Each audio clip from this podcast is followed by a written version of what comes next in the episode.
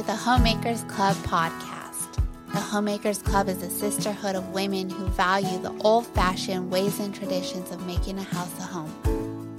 As you listen in each week to conversation between myself and a fellow homemaker, it is my hope that you'll feel as though we are old friends and you are stopping by my home for a long standing weekly tradition of sweet tea and sweet conversation. As good old friends do, we will celebrate the simplicities of ordinary days and come alongside one another to navigate the joys and hardships of homemaking. It is my prayer that when we say our goodbyes at the end of each episode, you leave with a heart that is enriched and filled with provision, so that when you tie your apron strings each morning, you are joyfully ready to create a beautiful and fruitful life within your home. Grab a cup of tea, and I'll meet you at the kitchen table.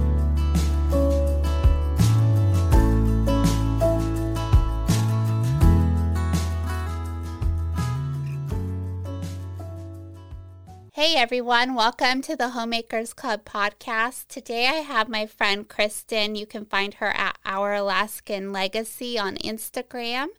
I'm so excited to have Kristin join me today because her and I have grown in our friendship over the last several months on Instagram, which I think is just so special about the community that we are all a part of because we get to join hands with one another as we embark on this beautiful journey that we call homemaking. Kristin, welcome to the podcast. Thank you, friend. I'm so excited to be here. I hope it's all a blessing. I I have no doubt because one thing that I absolutely love about you is that you share such rich wisdom with the women that follow you on uh, your Instagram account. You share beautiful photos that just embrace coziness and home with the aesthetic you share. Personally, I have been incredibly blessed by your words because everything you share is so thought provoking. I leave your feed feeling like I'm equipped or enriched in my own journey within my home. And so I am personally just incredibly excited to take that one step further and, and not just from your captions, but to hear your words today and then share them with so many women. So I'm just, I'm so grateful that you decided to join me for the podcast. One thing I'd love to learn a little bit more about is your journey into becoming a homemaker and what that looked like maybe when you were younger, or is it something like a new development in your heart that you've wanted to carry forth into your home? Have you always had that calling? And then a little bit about what season you are in today with your homemaking journey. Well, sure. Just, I guess, to introduce myself super briefly, my husband and I have been married about uh, 18 years now and spent 99% of our life up in Alaska. He's born and raised here, and I've been here since I was 10. So I've been here 26 plus years now, which is crazy to think about. And we have six children that range from 15 years old down to six months old. And very full, very busy life, having everything from the teenage years down to the little diapers. So I guess like going back in my life, I was a military brat is the term. We moved across the country all over all the time and mm-hmm. never had any stability. Home never really meant much to me until I spent good portions and good chunks of my life in my grandmother's home.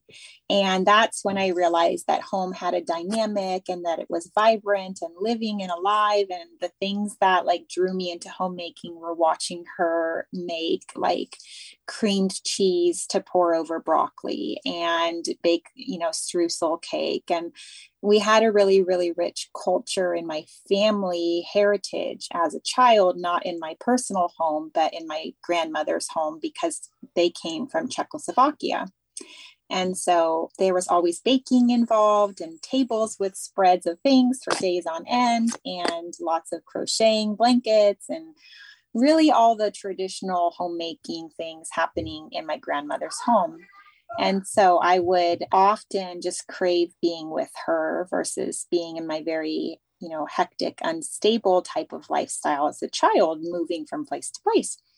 And I didn't really realize that that would become my desire. It wasn't until I was pregnant with my first child, the my 15 year old, I was working in an office. I was in office management And I was pregnant and I thought, what's going to happen with my income? Are we going to keep this? Are we going to find a sitter? I just really didn't know. We had not really talked about that at all and come you know birth of the baby and here she was this teeny little you know premature six week old baby and i was on the verge of having to go back to work and i still had not set up any childcare and nor did i want to and i reached out to my boss and asked if i could bring her in.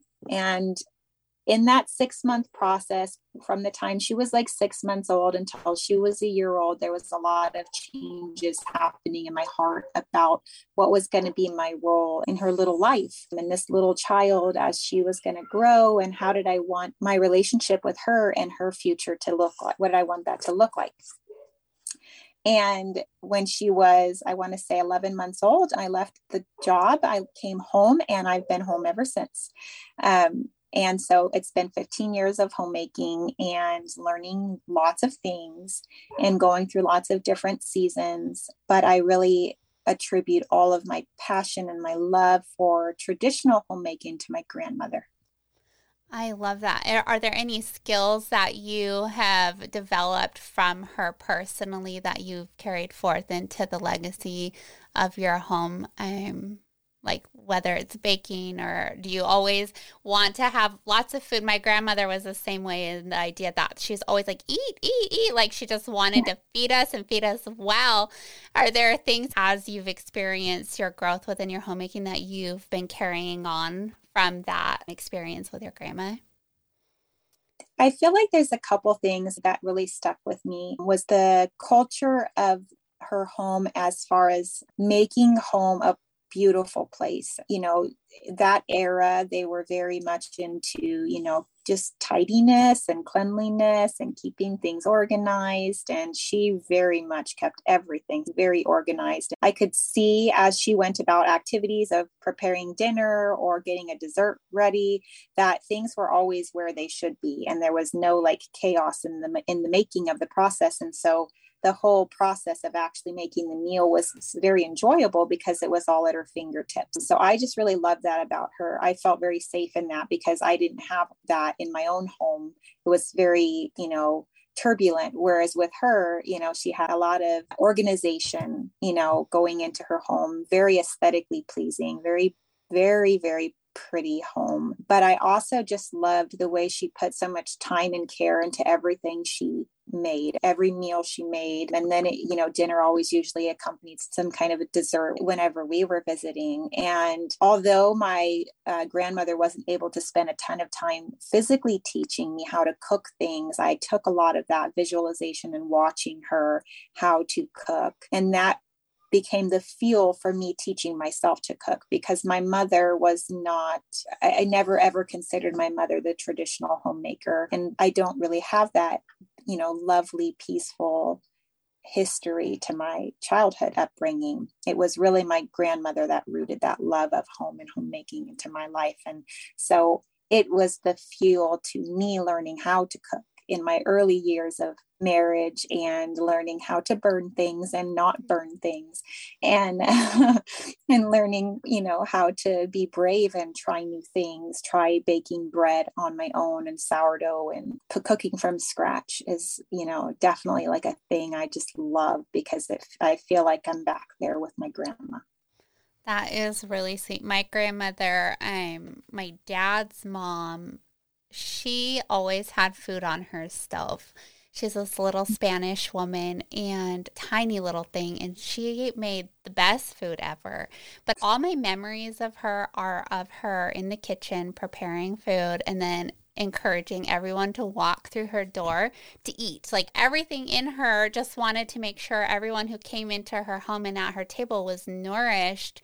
And that is something that I've taken with me from that experience is like she was the epitome of hospitality. She just cared her whole life was simply making sure that others were cared for. And uh, that's something that I've carried um, from that experience with her. I growing up, my mom and dad didn't bring people into our homes. So my dad was a phenomenal cook. He loves cooking. I learned a lot of cooking from him because I know what food's supposed to taste like because he's so good at it and what pairs well with what and what spices go well with each other and all of that. I've learned the act of cooking from him, especially. But as far as the hospitality token, I've learned it from my grandmother, and then my husband's grandma is also extremely good at hospitality. So it's funny how in our upbringings we can pinpoint what we've set for, like in our hearts for our journey of homemaking and then what parts didn't work well as well and not that it was intentional but it's just sweet how our seeds are sown into our heart as a homemaker. When you look back at the way you felt when you were with your grandma, I think is so beautiful because it wasn't just the things she was doing and the preparedness and the cooking and all of that. It was, I think, the feeling of being cared for that sticks in our soul, where we look back at the memories of home and where we felt the most comfortable and the most rest. And it's the, the feeling that we get from that abundant love and action. And so I love that you're carrying that into your homemaking as well. That's just so special. What are some of the things that you do today that you think leave like a legacy within your home for homemaking? What do you hope to leave in the seeds that you're planting within the hearts of the people that are in your home and your children? For me, growing up, I did not have a very connected relationship with my own mother. And so there are just a lot of little things for me that are really important, like ever since my children have been small is like getting down on their eye level. I very hardly, very rarely ever talk to my youngest children from a standing position. I'm usually squatting down or on a knee or both knees so that they're at eye level with me. And that connectivity has them feeling like home is a place where it's not you know four walls and a roof. It's a connectivity you know between your roots your mother um, your father your siblings is a place where you're safe and seen and loved and so that is one thing that's really important to me is that connection with my my children and that you know gets a little challenging as your kids grow in their teens they don't always want that connectivity. You know as their personalities like bloom i still really you know try my best to be as visually connected with my kids as possible so that that culture of you know nurturing them and connecting with them i hope will carry them into their futures and whatever legacy the lord has for them is that they were seen and they were valued and and their words had meaning in connecting with me and then the other thing is, I just really do love to put a lot of work into meals. And so when I am, you know, going by the seat of my pants, it actually like makes me really sad and distraught. Like, meal time's not supposed to be like this. I want it to be, you know, more of me like giving up myself and trying to put time and energy into the meal because it really made so much of a difference in my upbringing when I would see my grandmother do that. I just remember so frequently being right there with her when she was doing it. I do remember though, she did not like me being on her counters. She always would pull up a chair and she didn't want me on the counters. She needed space and a place to be able to cook, but she wanted me there with her and let me watch her, you know, and even be involved in the cleanup. I've just tried to let the kids know that a, the kitchen is a place where they can even play and bring their toys and be right there, you know, and I have a galley kitchen. I don't have a very interesting setup for my home. And so, even though like the broad space of my living area is all one big connected room the dining room and the living room and the prep area but then the actual like cooking area is like this galley and so it's kind of like long and skinny and it's not you know the best place to have little feet you know running to and fro weaving in and out you know as you're trying to cook over a stove but I hope they always remember that little space and that they were welcome there. And sometimes they do a better job of that than other times. But for the most part, I love to have them scurrying around to create that culture of you know being seen and wanted and that they're a part of it they don't just live here but they're actually like connected to their home. They're part of their home. It makes such a difference to me because i felt that so much more deeply when i would visit my grandmother. I felt like i was a part of her day part of her home. And i just want my kids to know that when they leave here that culture is still bringing them back here. They can always come home and and feel connected That is so special. Do y'all eat meals around the table as well? Is that something that you've incorporated as like a must, like a cornerstone within your home? Yeah, so it's just kind of interesting how your upbringings can be so differently than, you know, what you do with your own family. You just kind of assume that it would be the same because, you know, and that gives me hope too for my children. Like if there's things that I'm doing in my children's lives that they might not appreciate, it doesn't necessarily mean that that's going to be concreted into their future. So there's a lot of grace for that, in which I am grateful for. But for me growing up, like the television was always on all day long, you know, from morning to night to TV, dinner, you know, like I remember always having TV trays. Like I very rarely recall, except for, you know, the big meals like Thanksgiving and Christmas and Easter, like we pretty much were allowed to eat wherever we wanted to, but not at my grandmother's home. And at my grandmother's home, you had to ask to be excused. And it was actually, you know, she actually preferred you wait until everybody was done with their meal, done eating. And I don't ever remember rushing away from the table. There was always this lingering, you know, after dinner chat with coffee, a piece of pie, or and there was always lingering around the table and usually she'd get up and tidy and wash things and come back and sit down again you know for round two of chats and we just didn't have that in my home. And so now we've raised our family to actually always have dinner at the dinner table.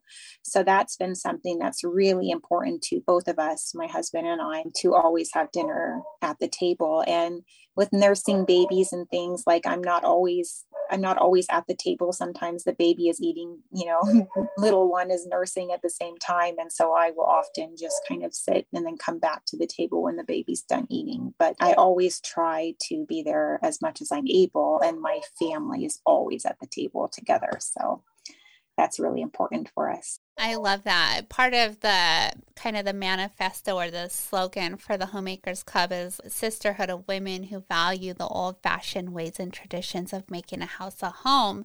And I think that when I picture kind of those old fashioned traditions, that's one of the ones that really point out to me in my heart and in my mind is that the gathering around the table because it creates opportunity for so much more than just eating a meal and then being on our way. It, it, it creates an opportunity for open communication and that rest and being seen and wanted and heard. And so I think that a lot of the little things that we do within our homes really are actually quite magnificent. My mm-hmm. husband didn't grow up eating around the table. He kind of like you, it was just like he grew up in a family with uh, five children, and so there's just and cousins were always over, and so there's just lots of busyness around the home, and so they just kind of mom would prepare the food, they would grab it, and they would hurry because there wasn't a lot of food, and so like the boys would push forward, get their food so they could get their fill, and there wasn't like that cornerstone within their home. Whereas I was brought up where meals were around the table. And my mom was very, very crystal clear with me as to why we did that. And so when we got married, it was kind of a funny battle that um a lot of times we compromise or we make our way together, but that was one thing that my husband didn't understand. And so there was a little bit of pushback, and I had to, honestly, I just had to kind of say, well, this is just what we're going to do. Like, absolutely putting my foot down on this because this really is magnificently important to me. And I understand the value of open communication and a place to gather and rest every day over a meal. And so it's just funny how through uh, marriage and different upbringings, um, we have to understand what we want our home lives to look like. And that was one of the things that I definitely found value in. And we do that now, and we wouldn't have it any other way. So, with that, like with the cornerstone being the table of our home, and it sounds like the kitchen and the cooking together and the table with the lingering conversations is there anything else that you can really pinpoint, like an action to the magnitude of creating a fruitful life within your home? Like anything else specifically that you find great value in?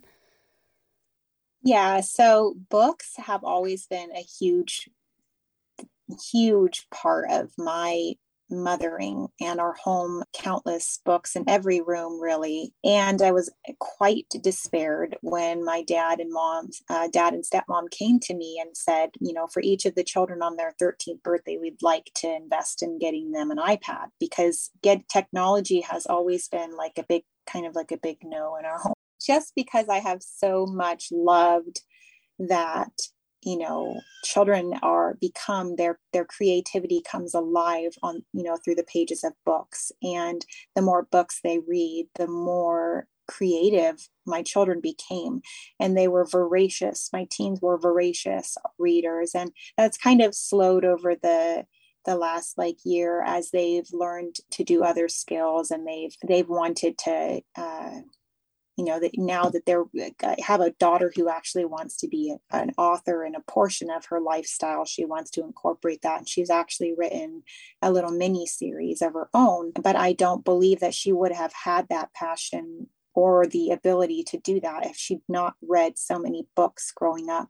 So, one of the things that's really been very important to us as a family is reading to our children at night before bed, multiple times throughout the day, honestly, especially when they were younger, before my children were really before homeschool began, it was more like, you know, let's touch the basic topics. I would read to them often throughout the day, and they just loved it. Like we would often bring cookies into my bed, and we would have, you know, cups of tea or glass of milk on a little side table, and they would bring these massive stacks of books into my bed. And I took a couple pictures over the years of these, like, you know, mom, we read these, and it was like, you know, this mile high stack of books. But they just love books so much, and my little ones still like you know the ones that are at the six and under are still just always going to books and my older ones are reading jane austen and trilogies of you know cs lewis. And um, so you know reading at night before bed has always been super important to us. And now as like my teens are you know almost 16 and 13 years old sometimes we'll read sometimes we will play a board game together before they go to bed but there's always connectivity before bed. And I don't recall that ever being a, a, dynamic in my home growing up. You know, I think it was just brush teeth, good night, have a hug. I think we said prayers on, you know, we might have said prayers together or we prayed before I went in the room. I'm not quite sure, but you know, so it was just kind of like this independent bed, you know, go to bed, good night. You can read in bed if you want or whatnot, but that's never been the culture in our home. Our home has always been, you know, I tuck them into bed at night after we read a book. And so I like books are such a big piece of our family, and a lot of very old books fill the corners of our house. I love that you mentioned the older books because a lot of the older books have a lot of really beautiful foundational roots and something that I think is often overlooked in today's society and culture. And so the older mm. books really are kind of a guide. And I didn't understand that for a long time. I just recently had a conversation with Jennifer Pepito, who wrote the Peaceful Press curriculum. And we were discussing how, like the Little House on the Prairie series, those books, they really paint a vivid picture of a family culture and dynamic and the way in which we all play a part in that. And, and I just think that that's incredibly powerful and to bring our children into the lives of that through the things that we have conversations with them or the, the roots that we're trying to build our foundation upon or is counterproductive, or I don't know the word, where it's uh, the opposite of the way that the world seems to be thinking is the normal nowadays. And so I think that the books we read and the things we listen to and the things we observe and the skills we are learning to acquire is kind of going on the opposite direction in building fruitful and productive homes the way that they were designed to be. So, with the table uh, being the cornerstone, and then you getting down on your knees to talk to your children eye to eye, and then sitting and reading books together, and you kept mentioning the word connectivity. And I was just curious, what do you think that that does to someone as they grow older and they go out into the world, or your husband leaving for work, or even your friends or the women you encounter on a daily basis, when you make that intentional decision to make a connection with them in a, on a personal level, what do you think that does to the magnificence of their heart? And then they carry it forth into the world.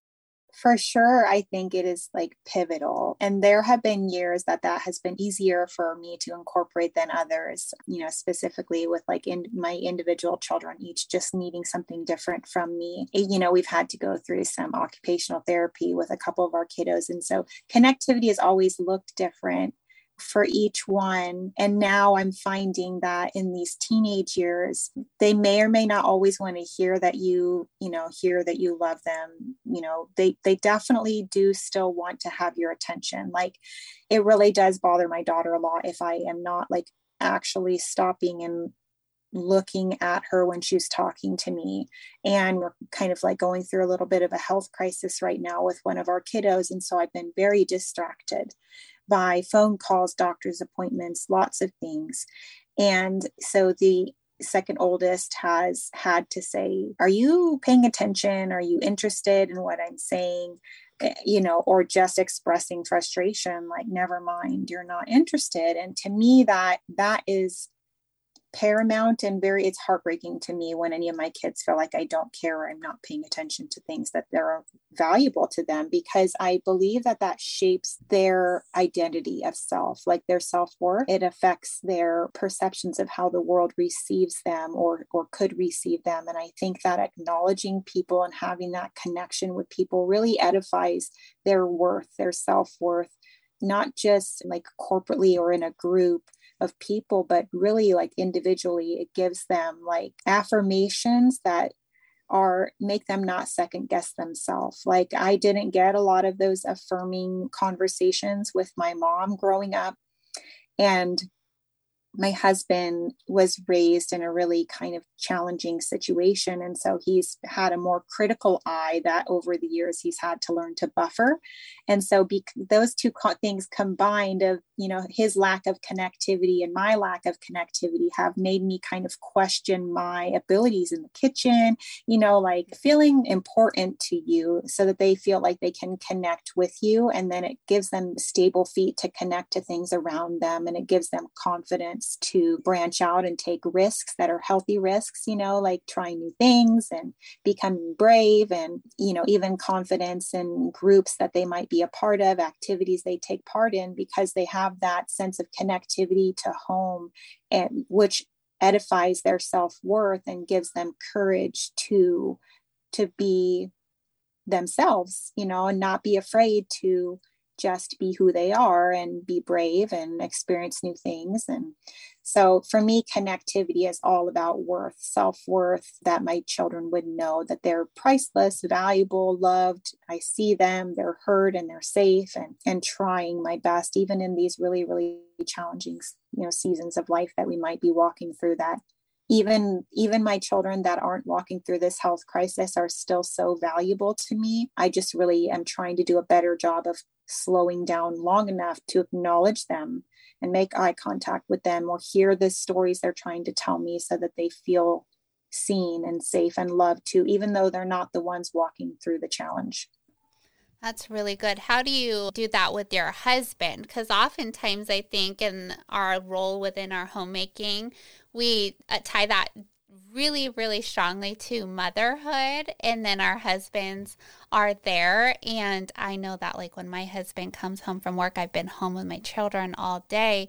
And so either I want to, like, talk a lot and have grown up conversation with him and he's just dealt with adults all day in the retail field or I want a break and I just need to kind of self isolate for a little bit to breathe because some days are harder than others when you're home full time. How do you um, gauge that and how do you have that same availability and do you prioritize that connectivity with your husband as well? So that is a whole new season of life that, you know, being 18 years in marriage, you would think like we really do have this all figured out and to paint this lovely, beautiful picture. But in the real world, my husband and I have both had some, a lot of hard, trying, traumatic childhood experiences. And my husband actually lost both of his parents at a, you know, relatively long, young age. So, you know, for me, connectivity with my husband looks like us learning to walk through different seasons of life that are challenging and helping each other grow through those things, not just allowing those challenges to separate us, but actually learning to walk through challenges together and get the support from each other or from outside you know counselors in ways that we needed like we're just going through a really challenging situation right now with our oldest daughter um, and her health and quite a bit of that has been very depleting for our whole family, very much on our marriage, and very triggering for my husband in a lot of ways. And so he has needed my encouragement to be able to find community and connectivity with somebody who can actually help him walk through those hard things so that we can still have a healthy dynamic in our home. Because I think sometimes, like, you know, these little speed bumps and bumps along the way in families can sometimes make you feel like, you know, your family family life is failing. But I feel like what is most important going through challenging situations to sustain healthy dynamic in your home is to actually acknowledge that there is a hard season, acknowledge that you're going through a rough patch, whether it be with your husband or your children or health or finances or, you know, just acknowledging things is a huge piece of healing and move forward moving motion. And so that's a big piece of kind of what we're doing to stay connected is to just acknowledge that things are hard right now and that sometimes you know i don't have all the answers to the things that are hard for him but me encouraging him to get get a li- good listening, healthy listening ear so that he can have the tools that he needs in his toolbox to,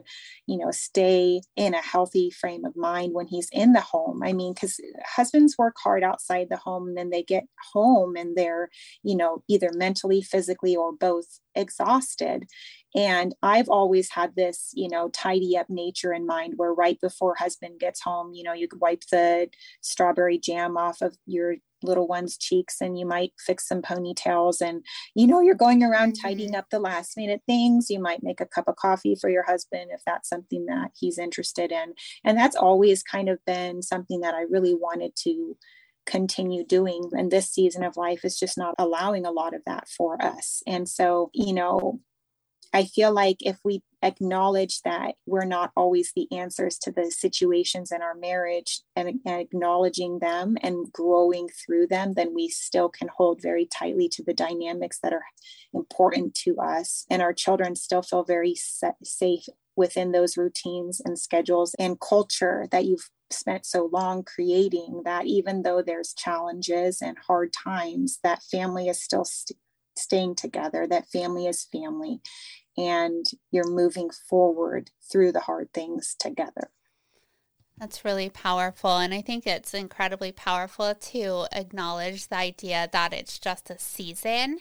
And I think that there's freedom when you claim that it's a season, not your your actual home life and it's going to last like this forever. Like once you've made that emotional decision to say, you know what, this is a season, and then we're going to find the tools in which we need to get through this season. And some seasons are beautiful and they're mm-hmm. abundant, and you feel like everything is just wonderful. And then other seasons, like you're praying for your marriage to even survive. It is not an easy thing to do, but it is incredibly life giving when you can put that title to it is this is just a season and just like gardening season where you have your tools that you're going to prepare your garden and you're going to plant the seeds and you're going to water and you're going to nurture and you're going to fertilize. You're going to do all of the things to watch your garden grow. And then you have a, a harvest at the end of that. And I think that that's so beautifully tied to the idea of homemaking and motherhood and marriage, as well as that some seasons all require work and some less than others. And some you get to rest. Like this season, often we tie to rest is after Christmas and the new year, and you're waiting for the spring season. And you you get a rest, and others are incredibly hard. Do you have tools that you lean on during the hard seasons, whether it's the Bible or books? Where do you go for your own heart to um, power through and kind of as a gatekeeper within your home so you can like you said like you point your husband to different places if you don't have the answers where do you go to become encouraged and equipped for the hard seasons The first thing that usually gets hit when I'm busy, like I am right now, and we're going through a tough situation that's going to take quite some time to kind of get through. And as we go through, we're going to have to kind of learn a new normal for our family. But the first thing that usually gets hit in situations like this is my quiet morning time when I spend time in the word and I just it's a it's a way that I begin the day through my gratitude journal. I've been doing that since my oldest was like five years old and reading A Thousand Gifts by Ann Voskamp. And just recently, as we've been going through this hard season, um, you know, there's been quite a few missed days in that gratitude journaling time in the morning because I'll usually, you know, go through and write good, 10 good quality, you know, pieces of gratitude, things that I'm acknowledging that I'm just so grateful for. And that helps to me to reset my thinking in that, yes, there might be 1,000 hard things. And yes, there's been a lot of tears shed, and we seem to barely be taking baby steps forward. There are still things that are still so good, you know, and as long as we can find those glimmers of light and cling to the things that are still around us that are still so lovely and you know worthy of praise you know thinking on thoughts that are pure and good. And so the thing that is really important to me is the thing that usually gets hit the most and that's my ability to spend time in the morning being quiet and, and reading something you know usually I'll read some from the Bible and then I'll read from a book that I'm reading right now. I'm reading Way Maker by Ann Voskamp, which is really applicable for this hard season of life that I'm going through. But any form of quiet time in the morning when I can spend time you know, writing, I usually will write out a prayer to the Lord, just like acknowledging where I'm at, things I'm going through. It's kind of like a brain dump to start the day, just get it all out of my head in a prayer to the Lord, and I'll write that out to Him. And then I'll um, spend, you know, the next few minutes just journaling a grat in my gratitude journal and drinking always something hot, whether it's a cup of tea or coffee, and just slow. I enter the morning as slowly as I can with quiet house and so that kind of begins the night before with a clean cleaned up kitchen so that I don't have to come out in the morning to a sink full of dishes and the coffee maker. You know, I need to, you know, wash my favorite cup or whatnot. So I try to get that all set up the night before so I can, you know, start the day peacefully.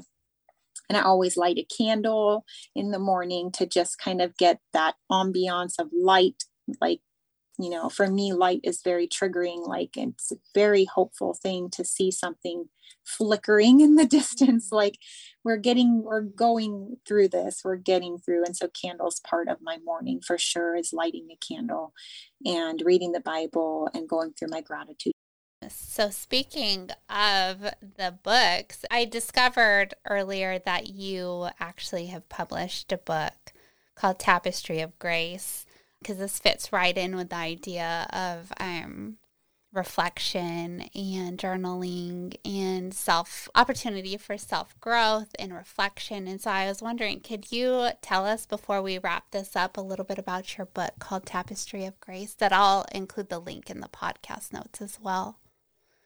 Sure. At the beginning of COVID, when everyone was super isolated and just needing connectivity, another way of putting that in there, I was a part or am a part rather of Hope Writers group. And I thought, you know, yes, I knew I was going to write a book of my own and my goal was to get that published. But I just really felt like the Lord was leading me to create more connectivity in this season of life when everyone was feeling so isolated. And so I reached out and asked if there might be a handful of ladies that might like to take part in a writing project with me. And we ended up meeting over Zoom over a period of months, and the project came together really beautifully. And we wrote a 90 day devotional called Tapestry of Grace. I had 13 pieces represented in the book, and then each of my writers that joined the guild each wrote uh, 11 devotionals for themselves. And so they're all in there in a very fluid way to move through the book. And they're all experiential stories of how the Lord has woven